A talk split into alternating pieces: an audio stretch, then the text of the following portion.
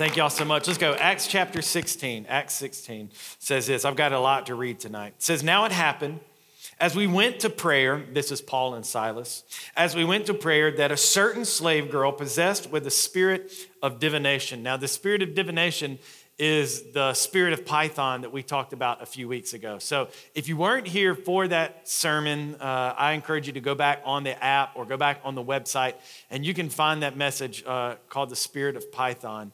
And uh, it's, but this is that spirit that we talked about. It says the spirit of divination met us. A, a girl possessed with the spirit of divination met us, who brought her masters much profit by fortune telling. The girl followed Paul and us, crying out, saying, These men are servants of the Most High God who proclaim to us the way of salvation. And she did this for many days, but Paul, greatly annoyed, turned and said to the Spirit, I command you in the name of Jesus Christ to come out of her. And it came out of her at that very hour. Now, you may, just just, if you want to nerd out on some theology really quick, you may find it uh, strange that Paul turned when she's literally following them around and declaring, hey, these are servants of the Most High God. They'll show you the way to salvation. Like, why would Paul be annoyed with that? What theologians say is that with, they were in Philippi, which is located in, in modern day Greece.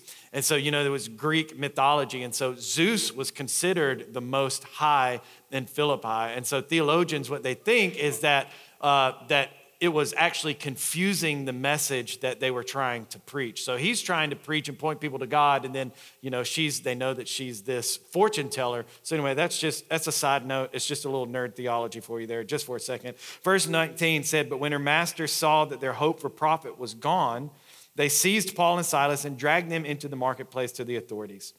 And they brought them to the magistrates and said, These men, being Jews, exceedingly trouble our city they teach customs which are not lawful for us, being Romans, to receive and observe. Verse number 22 Then the multitudes rose up together against them and against the magistrates and tore out their clothes and commanded them to be beaten with rods. When they had laid them, when they had laid many stripes on them, they threw them into prison, commanding the jailer to keep them securely. Verse number 24. Having received such a charge, he put them, listen to this, into the inner prison. If you got your paper Bible with you, you ought to underline that, underline that into the inner prison. And then he fastened their feet in stocks. Last verse. But at midnight, come on, somebody say midnight. But at midnight, Paul and Silas were praying, singing hymns to God, and the prisoners were listening to them. Just think about this. After all they've been through in that day, at midnight, Paul and Silas were praying and singing hymns to God, and the prisoners were listening. Let's pray. Heavenly Father, thank you for your word. God, thank you for how you speak to us. God, tonight our hearts are open. We want to hear everything that you have to say to us, God. Speak to us. Give us clear minds. Give us attentive hearts. Let us just receive from you. In Jesus' name, come on, if you'll believe and receive that, why don't you just say amen with me? Amen. amen. You know, life, life can be tough, right? I mean, I think about even what all Shannon and I had to go through this last week. If we would have chose anything, we would not have chose to be in the hospital with our baby girl this last week. You know, when I even began to prepare for this message, and I, I knew I would speak this message this Sunday, probably a few weeks ago, and then here we end up in a situation that we really we don't want to be in you know? Nobody wants to be in the hospital. Nobody wants your your daughter sick. Nobody wants to be in those type of situation. But if we're honest life can be tough. Everybody said amen? We all go through things, right? Maybe you came in this place even tonight dealing with things. Maybe you even came in this place struggling with things, and maybe things in your marriage aren't where you want them to be. Maybe things in your finances aren't in the best place. Maybe it's challenges at work or health challenges. Whatever it is, we all walk through difficult times. listen to this. Here's a common misconception that I think I think that there's this common misconceptions that if we're Christians, we'll never encounter pain. Everybody ever, you, you know, maybe you, like, it, if I just get saved, if I just get in church, if I just get Jesus, everything's gonna be all right. And I think it's a common misconception, but, but, but look at this the presence of God doesn't equate to the absence of problems. Wouldn't that be good though?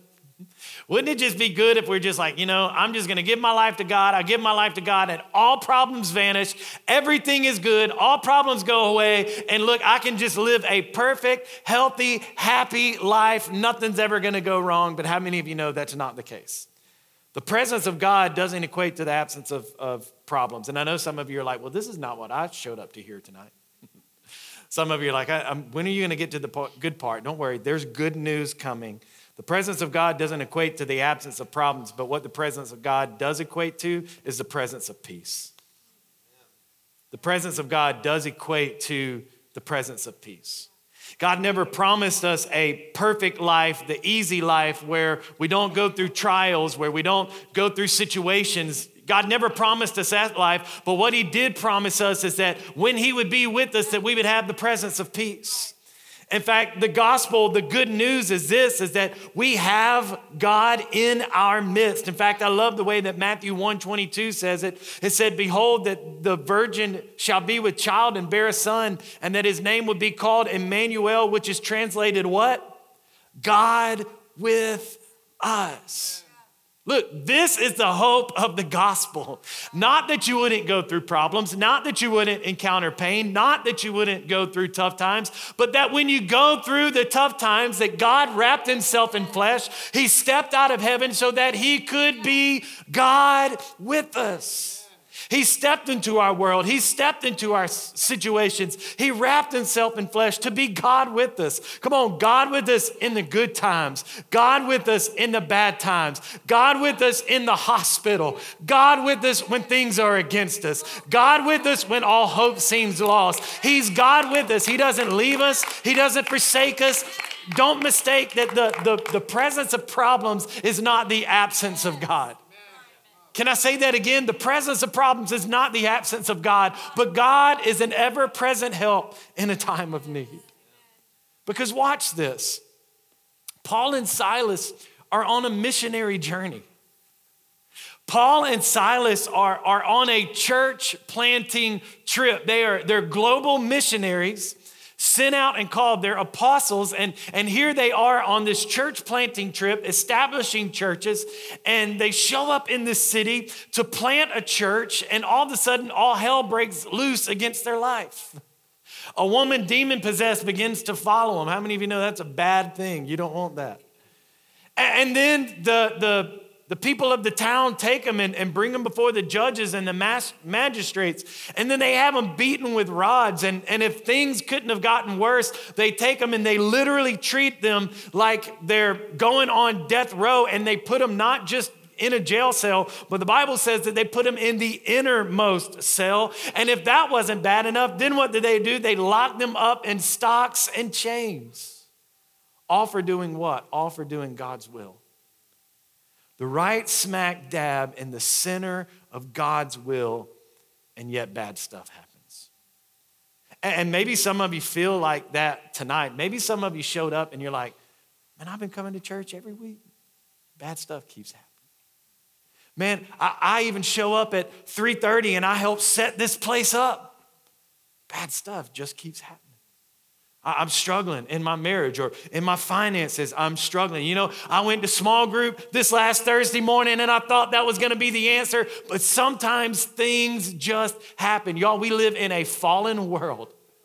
We live in a world that is subject to sin, but the good thing is is that no matter what I go through, God is right here with me. Man, you can flip on the news and you can see that it's nothing but negative stuff constantly rolling off the news. But guess what? I've got God with me. And the presence of problems doesn't mean that there is an absence of God. But I love this story because they could have easily been mad at God, right?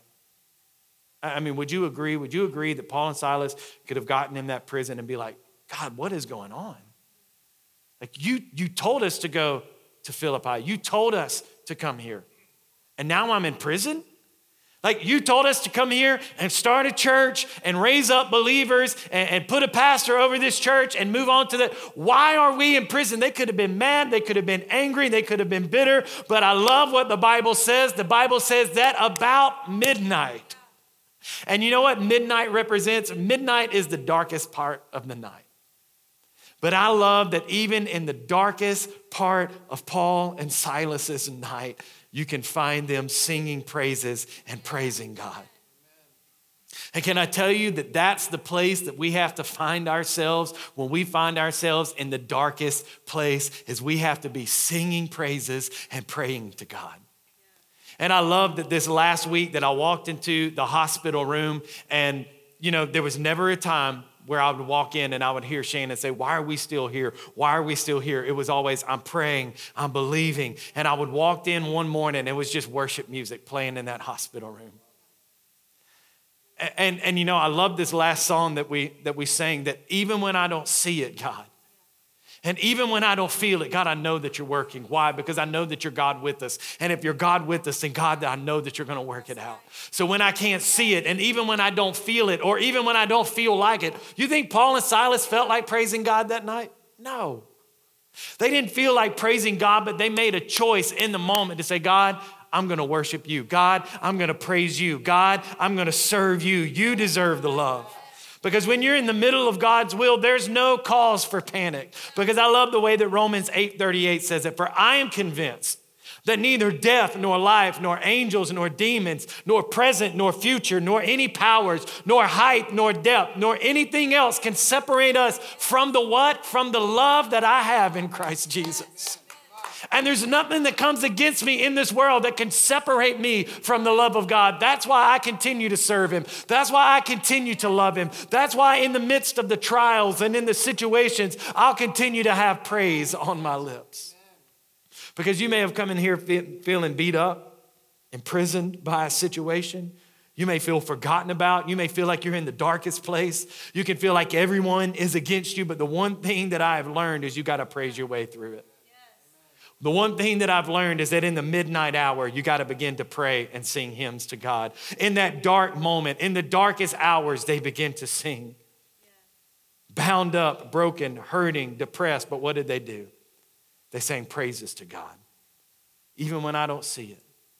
God, even when I don't see it, you're working. Even when I don't feel it, you're working. You never stop. Why? Because you're a, come on, the words are you're a waymaker, you're a miracle. Do you know what you're doing? You're speaking in faith those things. Maybe you didn't come in believing it. And this is why I love worship. Maybe you didn't come in believing it, but what worship does is worship builds your faith. Worship builds your faith. I love the way Romans 10 17 says it. It says, So then faith comes by what? Hearing. And hearing what? The word of God. You know, sometimes you don't need a podcast, sometimes you don't need a preacher. Sometimes you just need to cut on some music and you need to just declare the word of God through worship music. Every song that we sing is based and rooted in scripture. These words, even when I don't see it, you're working, even when I don't feel it, you're working, is rooted in Romans that I believe that, that God will work all things together for good. That, that God works it out, that I don't have to work it out, that I don't have to strive, but God works it out. So we're singing scripture. So, what worship does is worship builds our faith.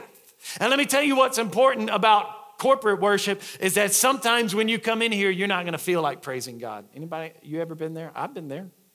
I've been where I've come into church. I, I didn't feel like praising God. I didn't feel like lifting my hands. I didn't feel like singing the song. I was just kind of like, I hope they just would get over worship already. Just like, can we just, can we move? Anybody, I mean, am I the, okay, I'm a heathen. I get it. I'm the only one. I'm the only one but sometimes you just don't feel like it. But what I love is that you've got a Dan who's a who's a worshiper up here. And sometimes I'll come in to, to service, and, and if I don't have the energy or I don't have the strength or I don't have the faith, I can I can just lean on Dan's faith for a moment because I can count on Dan to be up here worshiping. I can lean on Aaron's faith for a moment because I know that Aaron's gonna get up here and worship. I can lean on Laurencia's faith for a moment because I know that Laurencia is gonna get up here and she's gonna come and she's she's kind of like a cheer cheerleader. She's going, look, even when you don't see it, come on, it's happening. Even when you don't feel it, come on, it's happening. And we can, when we come together corporately, what happens is we encourage one another. In my mind, I kind of picture it like this. Maybe Paul was uh, pumped and maybe Silas wasn't. maybe Paul saw the purpose of God's plan and will, but maybe Silas didn't. You know, and they're strapped in stocks together, man, they're close I mean, you know, it, they're grump, he's grump, Silas is grumpy, and Paul's like, come on, man, we just got to praise our way out of this situation. Come on, man, you can't be like this. You got to keep believing. Didn't God call us here? Doesn't God have a purpose on our life? Doesn't God have a plan on our life? Come, then come on, we ought to just open up our mouth and sing praise. And I just have to believe that one of them was grumpy, and the other one said, no, we're praising God in this situation. No, it doesn't matter about the chains. It doesn't matter about what the situation looks like. It matters about the God that we serve and what he can do. Worship builds your faith. But watch this worship unlocks doors that no man can open. I truly believe that worship can set you free. I believe that freedom can be found in his presence. I believe that you can you could have come in here tonight completely bound in, in sin. And I believe that as you praise God, the power of God can touch your life. Because a lot of times what we think is we'll, we'll come into God's presence and we'll go, Well, I can't worship God because I'm not worthy to worship. I'm not holy enough. No, you're not. You're right. And you'll never be. The only way we get worthy, the only way we get holy is to have Him cover our life. And so don't come in here on your own and think that I can be good enough to worship God. The only way we get wor- good enough to worship God is to be covered by the sacrifice that He made for us. So you ought to just come in this place and just go, God, I know I'm not worthy, but I need you. I need your strength. I need your peace. I need you to help me in everything that I'm going through. Never come in this place and say, I can't worship Him. If, you, if that's the way you feel, that's a good indicator that you need to be worshiping Him. Don't wait till you have the chains off, church. Come on. Don't wait till you're out of prison. You can praise God right where you're at. Because what it does, watch this, is it creates a perspective shift.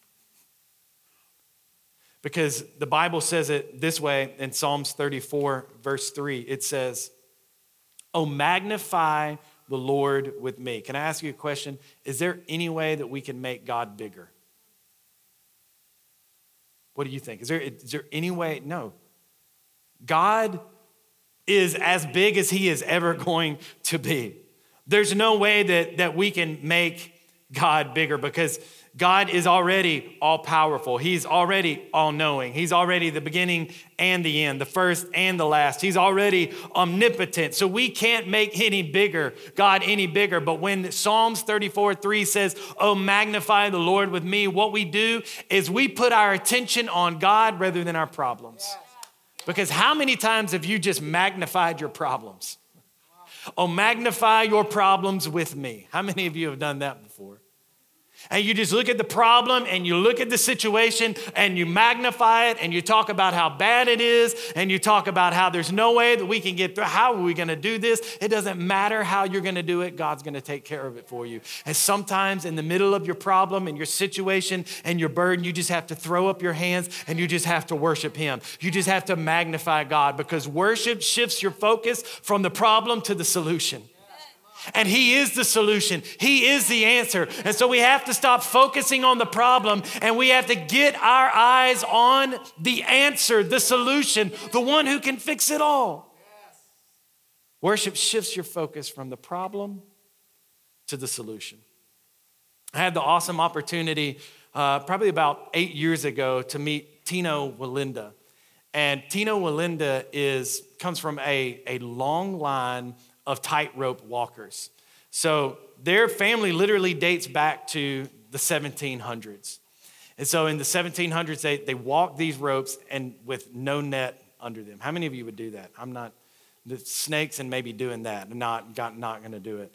And so what they would do is they, they walk these ropes. In fact, Tino Wallenda, he walked 189 feet suspended in the air for 3,300 feet in Denver, Colorado, suspended between two high rise buildings. No, thank you.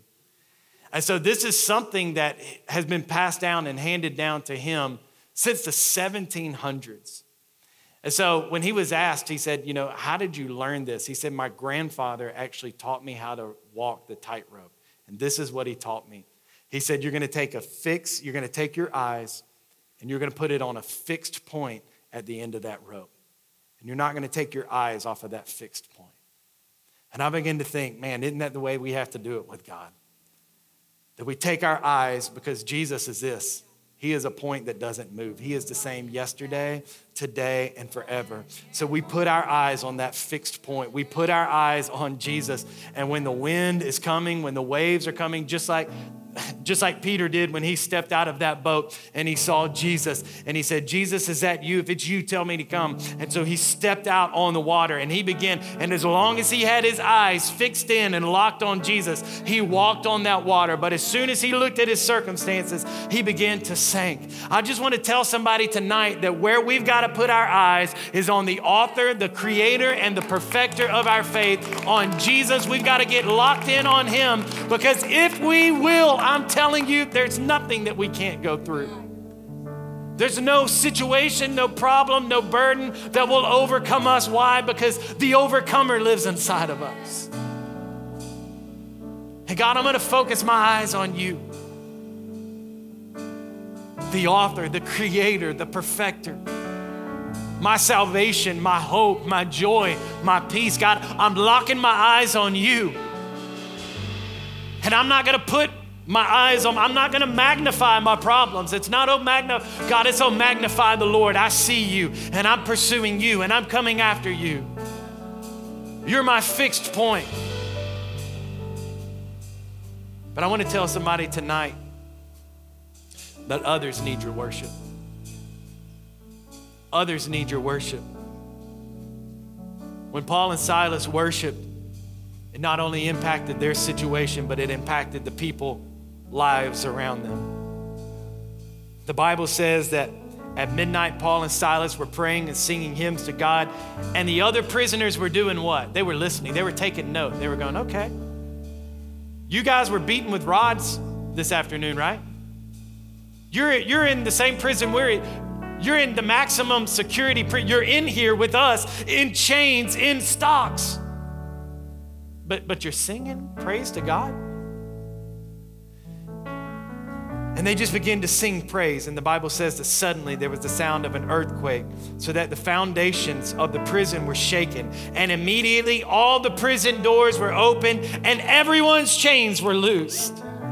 And the keeper of the prison awakened from the sleep, seeing that the prison doors were open, supposing that the prisoners had fled, drew his sword and was about to kill himself because he knew his life was going to be taken if they all escaped. But Paul called to him in a loud voice and he says, Look, don't harm yourself.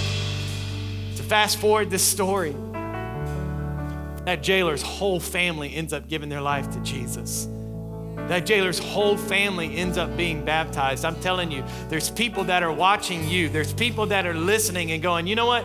I saw you posted about this new church plant, but I also know that you're going through some tough times. I saw that you were in the hospital this last week, but yet you still posted Psalms 34 3 on your feed that said, Oh, magnify the Lord with me and let us exalt his name together. How can you be in the hospital and exalting the Lord? And what I'm telling you is that as you will do that, something shifts in the people around you and you become a witness to them.